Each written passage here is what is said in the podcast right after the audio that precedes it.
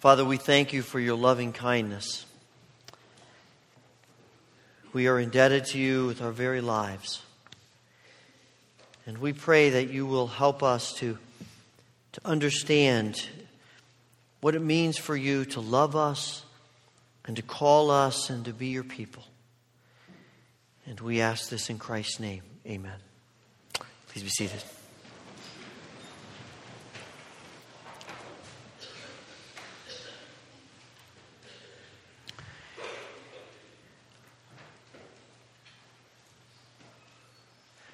There are days when I wonder if my life and ministry make any difference in this world. Days when you, you just wonder if you go through all the work and you do all the things and if, if it's really changing anything. I wonder if you ever feel that way. I suspect we all do at some time or another. So we get overwhelmed with the things of life. We live in a world in which the, the people who seem to be able to bring about change are the people who have the wealth and the power, the fame, the influence.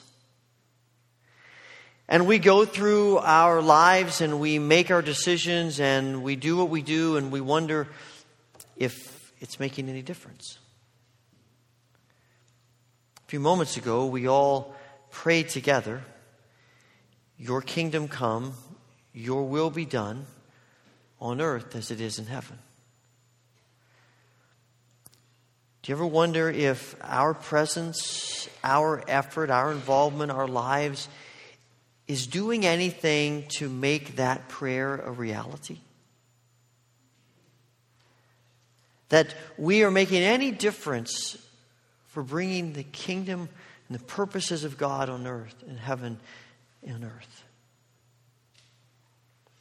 We're not the first people to wonder about our impact on the world.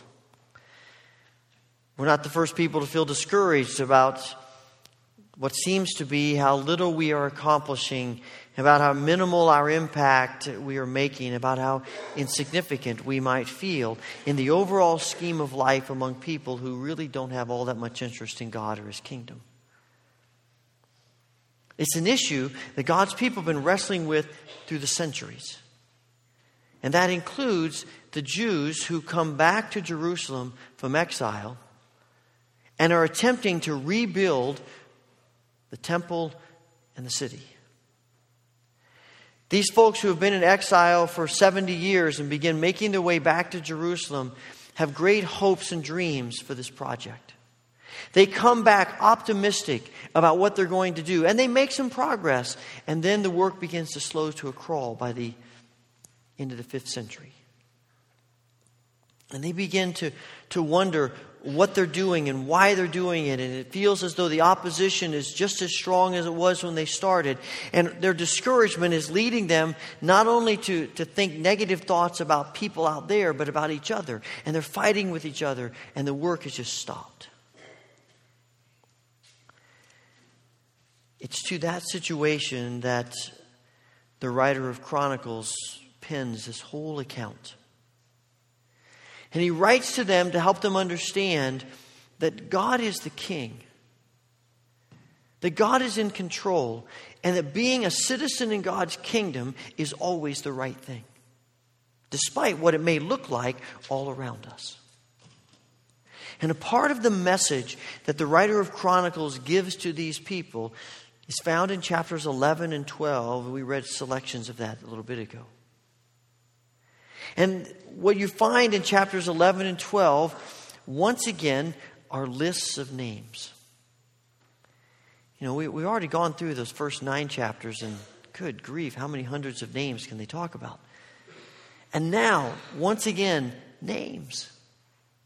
And we read these names and we think, well, that's nice, a few little stories, but we scratch our heads and think, what difference does that make? And there is something in, there's something in these names, something in these people that the writer of Chronicles believes will bring encouragement to the discouraged and hope to the despairing and inspiration to the apathetic, both years and years ago and even today. There's something in here about, about taking on the call and the privilege of being God's people who bring about God's purposes on earth as they are in heaven. This 11th chapter begins with, with uh, David becoming king and being established as king. This is something God has, has designed for many years. He called Samuel to, to uh, go to David to anoint him king. And then years later, after David goes through a whole lot of experiences, now Saul is dead and David is the king. And all the people come and rally around him. And they proclaim that David is king. And in this story, we see that God's purpose, his immediate purpose for Israel, is to establish David as the king. And everything about this story is helping them to do that. But the story really isn't about David, it's about all these other people. And you and I, as followers of Christ, are called to, to help bring about the kingdom not of King David, but of his ancestor, Jesus Christ. We're about the kingdom of Christ and bringing about the kingdom of Christ on earth as it is in heaven. And remembering that we are children of the King, how that changes how we live. And in these kingdom heroes are people who, who live to accomplish the purposes of God on earth as they are in heaven. And for them, it's establishing David's kingdom as God's representative to the Israelites and to all people. And for us, it's establishing Christ's reign and kingdom to the church and to the world. And as I read through this passage, I'm asking myself if that's what we're called to be, if this story is about the people, what does what does it look like to be heroes in the kingdom of God? What does it look like to be the kind of people who are bringing about the kingdom of Christ on earth as it is in heaven? I think as you look through this story, one of the things you see is that these are people who, who are courageous. They're not afraid to take risks. 13 times in these chapters, we read about David's mighty men. From the opening verse of chapter 11, it's an account of people who are ready and willing to even risk their lives to establish God's purposes. Verse 22 says that they performed great exploits. And we read about a number of them through here, about three guys who, who sneak through the Philistine lines just to bring David water. And this, this man, Benaiah, is singled out as he as he takes down a seven and a half foot Egyptian who's got a spear that looks like a ship's boom. And this guy's got some guts, and he's not afraid of anything. In fact, he's looking for a battle because not only does he look to attack this Egyptian, but he sees a lion down in the pit and jumps down and takes him out. He's, these are this kind of courageous, risky people. They're not, they're not afraid to step forward and to do the things that need to be done to establish David's kingdom. I wonder if, if we possess the same spirit. That same willingness where we're not just ready for ready to say, okay, I'll do maybe what God calls me to do, but we're actually looking for opportunities to take steps of risk and to act courageously. Uh, many times where Courage is not my initial response. It's fear, it's anxiety. I want to run. maybe it is for you too. God's calling us to be risk takers who are courageous for his purposes and his kingdom. I saw an interview this week uh, on Wolf Blitzer on CNN. He was interviewing uh, Ryan Rainn Wilson, who is a, uh, Ryan Wilson, who uh, plays Dwight Schrute on the TV show The Office. Some of you may have seen that. And it's, you know, it's one of those odd things to, to quote, but he made an interesting statement in the course of a lot of humorous things he said. They were talking about the top 10 CNN heroes and trying to figure out how you would judge which of these heroes is greater than another one. And he made this statement These are people who see something wrong around them, and instead of whining about it, they take action, they do something. In a far greater sense, God is calling his people to when we see things around us, when we see needs, we see people burdened, we see circumstances, we do something about it. And the risk for us may not be our lives. The risk for us might be our reputation. It might be some of our possessions. People might misunderstand us. It might mean we're inconvenienced. But citizens of the kingdom, heroes of God's kingdom, are willing and ready to risk.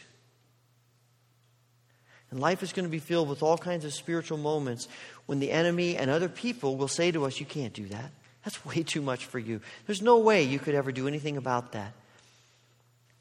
But we get involved anyway. David comes to Jerusalem, and the citizens say, You can't come in here. And I love the way the passage says, and David went anyway. Say what you want, I'm coming in.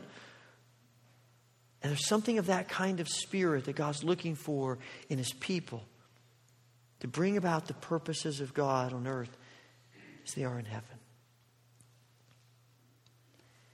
I wonder sometimes if the reason we aren't seeing God do things and accomplish things in us and for us and with us is maybe it's because fear is ruling us instead of courage. But there's also the spirit of humility that I see in, in the folks who are talked about here. We tend to think of superheroes as people who do things beyond normal. You know, I say the word superhero, and, you know, comes to your mind Superman, Iron Man, Batgirl. Maybe for some of us have been back a ways, the Green Hornet. Uh, you know, we think of people who have extraordinary powers and do extraordinary things that regular human beings can't do. And there is something of that in this ability to risk and, and face obstacles. But sometimes the most courageous acts we can make are not great things, they're small things and citizens of the kingdom, people who, who God calls heroes, are people who have come to see that in the kingdom of God, no task is too small. No task is too insignificant. No task is too unimportant. It's hard for us because recognition comes to people who do great tasks. And we like recognition. And we tend to not think that much about the small things but the reality is, we're faced every day with small tasks. And heroes come to them, grab them, and get involved with them. Because we're not thinking about recognition, we're simply thinking about doing the thing God is leading us to do. The last verses of this account talk about soldiers, soldiers spending their, their three days in Hebron feasting. Some people said to me, it sounds like the first church potluck, and it does, doesn't it, when you read through that? Everybody's bringing in food from all over the place, and, you know, the table's set up everywhere. You know, that, you know there's a lot of potato salad and fried chicken out there. And, you know, they're, they're all getting together. But what intrigues me about that is the warriors eat for three days and then go fight. How would they fight if they didn't have food to eat? How are they going to fight if nobody makes the food?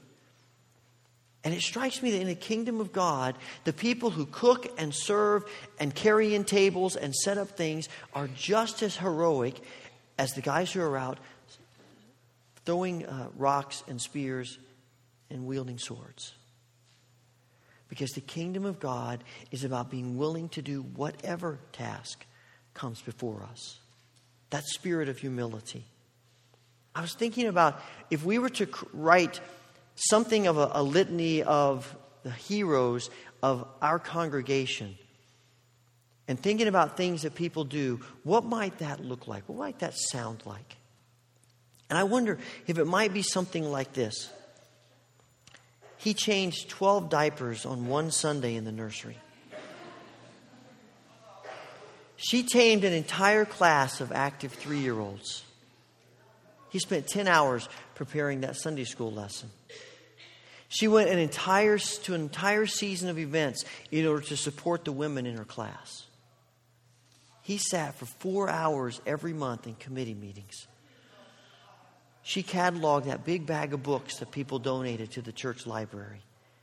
He came in and changed the whiteboards every two or three days in the prayer room. They spent hours every week stuffing inserts into the bulletins. She delivered meals to, to shut ins a couple of times every month. He gave up his Wednesday night with friends so he could come down and teach our boys about Jesus. And on and on the list could go. That's heroic stuff. We don't always think that it is, but it is in the kingdom of God. Because it's things that are bringing about the kingdom on earth as it is in heaven.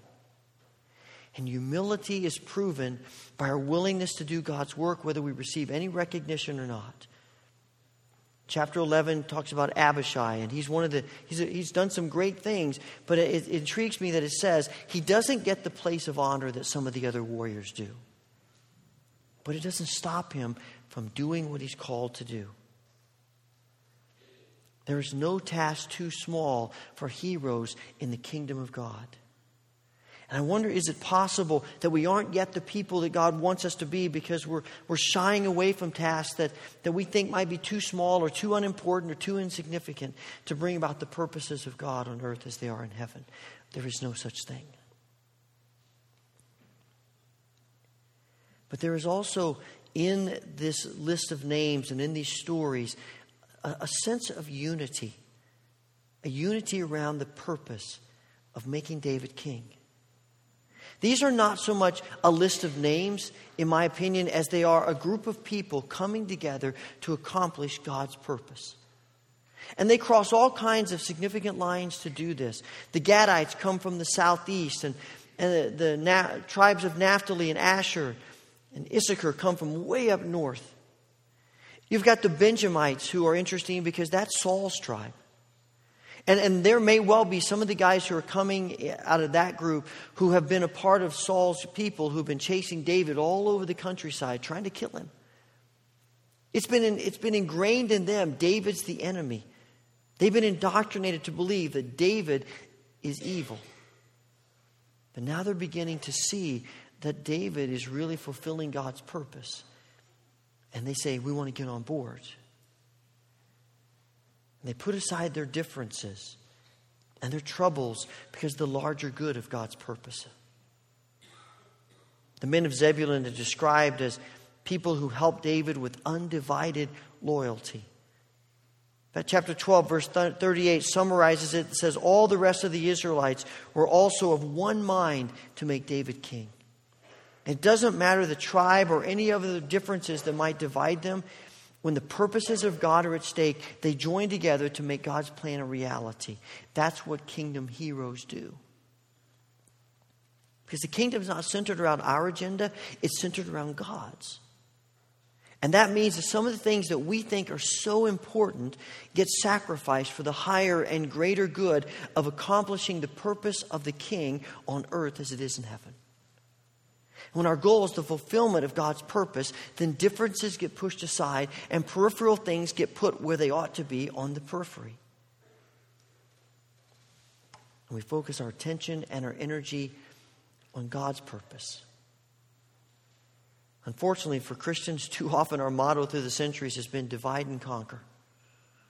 And we can divide about anything you know, theology, denominations, philosophy, ecclesiology, eschatology, you name it, we can find a way to divide ourselves about it. And sometimes the divisions are appropriate. There are times where we're talking about issues of orthodoxy and we draw a line, and that's appropriate. David doesn't invite the Philistines to join the kingdom. Because it's not because they just have some differences they can't resolve. It's because for them, Yahweh's not the king. They don't worship Yahweh. And that makes the difference. And if there are times where we have to decide this person doesn't worship Christ, they cannot say Jesus is Lord, okay, that's one thing. But most of our divisions are not about that stuff. Most of our divisions are about the things that are that, that we think are most important, and they get in the way of God's central purpose. Paul tells the Galatians that all that divides us, it's erased in Christ. In our unity of purpose for the kingdom of God on earth as it is in heaven. I sometimes wonder if maybe one of the reasons so many people have a hard time understanding the church and, and being open to Christ and the message of the church, maybe it's because we aren't really sending them the clear message of the gospel. We want to talk to them about peripheral things instead of the central focus thing Jesus Christ. We cannot bring about God's, God's purpose on earth as it is in heaven on our own. It's only as we come together, that's what the church is about. But if we're more concerned about protecting our territory or our doctrine or our positions about any other any of these issues, if we're more concerned about those things than the greater purpose of God, then no wonder people don't really take us all that seriously. If we can't put aside our differences for the larger purpose of God's kingdom, why would anyone think that God's purposes are any different from anybody else's purposes? Is there divisiveness in our hearts? An unwillingness to put aside non essentials, to put aside peripheral issues in order to unite with one another for the purpose of bringing about the kingdom of God on earth as it is in heaven. But ultimately, the thing that really defines these people is that they are trusting in God. There is an underlying reliance on, on God throughout all of these, both of these chapters and everything that's said here. They've developed their abilities, they're willing to join together to use them, but every victory is about God. Chapter 11, verse 9 says David became more and more powerful because the Lord Almighty was with him. Verse 14, the Lord brought, brought about a great victory. Amasai tells David that his success is sure, for your God will help you. And most of these stories are the kind, they're against all odds kinds of stories. They shouldn't be winning any of these battles, but they do because God is with them. And they are willing to risk and give and come together because God is at the center of it. They know that God is with them. They know that God is the real power in anything they accomplish. And when you think about it, taking the great risks that they do, it really isn't a risk because they're simply entrusting themselves to God Almighty, who wins everything anyway.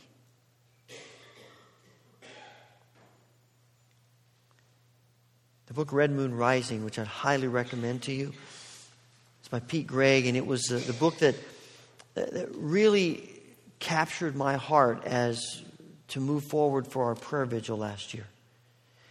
And in this book, Red Moon Rising, he tells a story about coming to uh, a, new church, a new gathering uh, of young people, and, and how God was working in his heart as he was beginning to work with them. But I was intrigued by how he described this congregation. He put it this way Revelation Church had begun in the 80s when a load of long haired, heavy metal freaks became Christians. He said many of them had been involved in the occult. And so, with all the naivete of new Christians, they simply assumed that God was more powerful than the devil and instinctively began praying for the sick, casting out demons, and yelling in tongues. And amazing things happened. And I wonder if maybe we've lost some of that simple faith that just assumes God's more powerful than the devil, so let's go do some stuff. Let's pray. Let's risk. Let's be courageous. Let's do whatever we need to do because God's the king. And ultimately, heroes of God do heroic things because they believe that God can be trusted. And they do. And there is a simple faith of just taking God at His word, relying on God to be present and to do whatever He has promised to do. And is it possible that we're not seeing the kingdom of God on earth as it is in heaven because we're hesitant to trust God fully and simply? I love the fact that the end, when all this is done, what you, what you sense is joy. In fact, the last words of chapter 40 are there was joy in Israel. And there's joy in Israel because they are focused and concerned and living for the purpose of God on earth as it is in heaven. And when we do that, joy always comes. Joy is the natural result of putting the purpose of God first. And in courage and humility and in united spirit and trusting in God, we find joy. It's what Jesus says to his disciples in John 15, where he says, Everything I've told you and all that this is about is to make your joy complete. And that's what God wants for us. And that's what God will give us as we come together in courage and humility, trusting Him and letting Him do in us and through us whatever He wants to do to bring His purpose on earth as it is in heaven. You might have noticed this chair sitting over here. It's, um, it symbolizes a throne.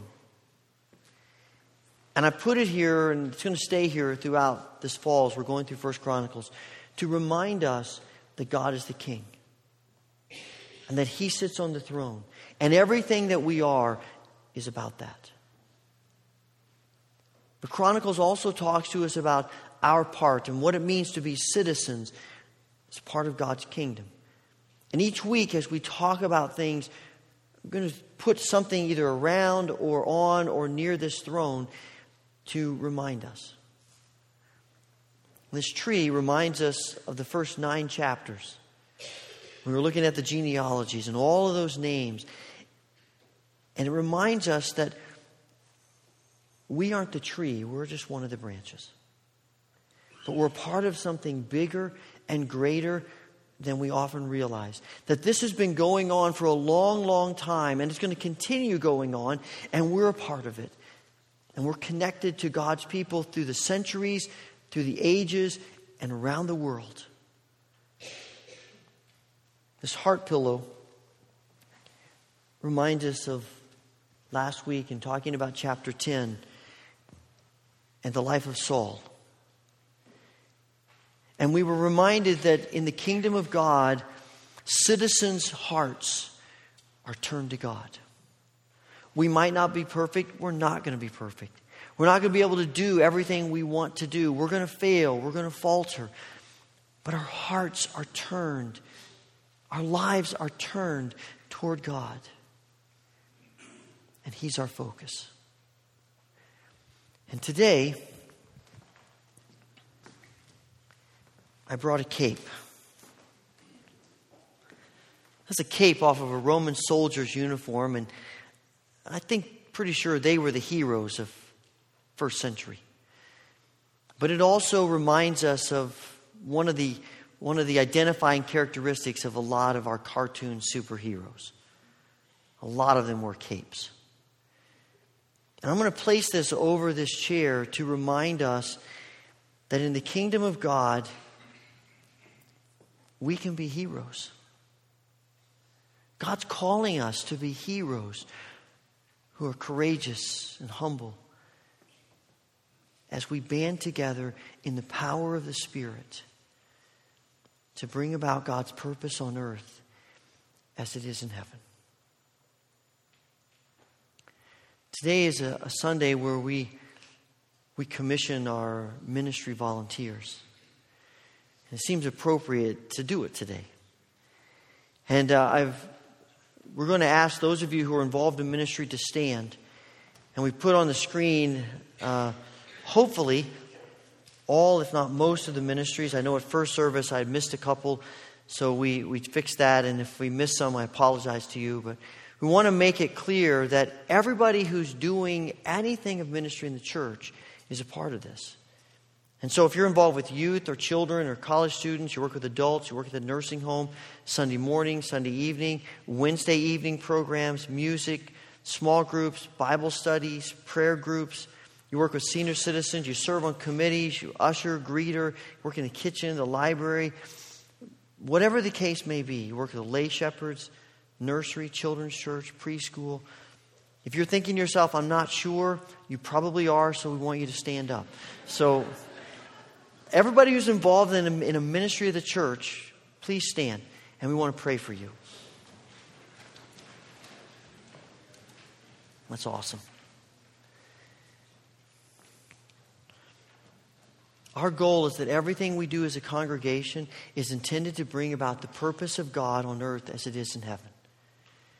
To make us more committed disciples of Christ and to make us people who love this world for Christ more and more every day. It's a huge task, but it's one that we enter into together, courageously and humbly in unity in the power of the Holy Spirit. As a congregation, we want to thank every one of you for your service and your ministry in this church and we want to pray for you. Lord, we want to thank you for all who stand before us today. We know that you are pleased with their acts of courage, their humble spirit, and unity of heart, and most of all, their reliance and trust on you. Bless them with grace and strength for all that comes to them. Let them see the fruit of their service to you and to us and to others.